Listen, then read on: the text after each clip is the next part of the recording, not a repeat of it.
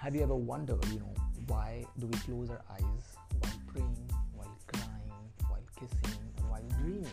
Have you ever wondered that why doing all these beautiful things our eyes are closed? Have you ever wondered that when we are praying, when we are expressing our gratitude to the God, our eyes are closed?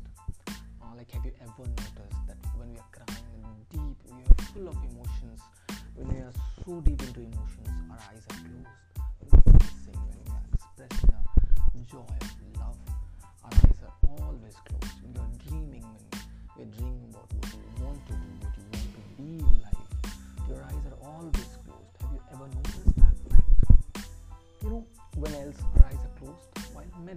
you know, when we are meditating, when we are trying to remember a beautiful memory, when you are trying to connect to your inner self, eyes are closed.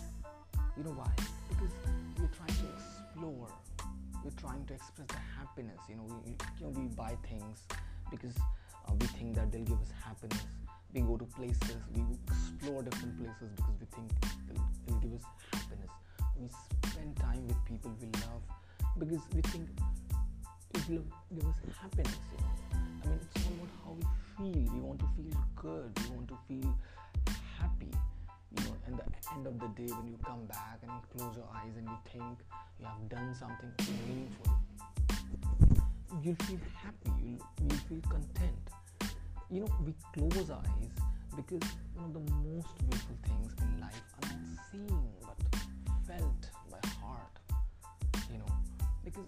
most beautiful things, I'll repeat it again, we close our eyes, you know, while praying or while crying or while kissing or while dreaming because most of the beautiful things in life are not seen by eyes but felt by heart, you know. That's why you must have always seen movies, in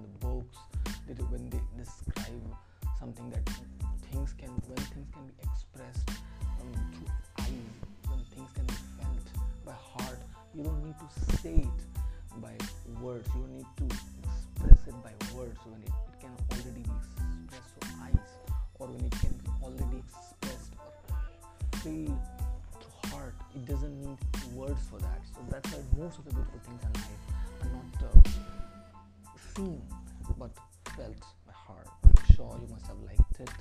Hope you're having an amazing day. Uh, that's it for me today.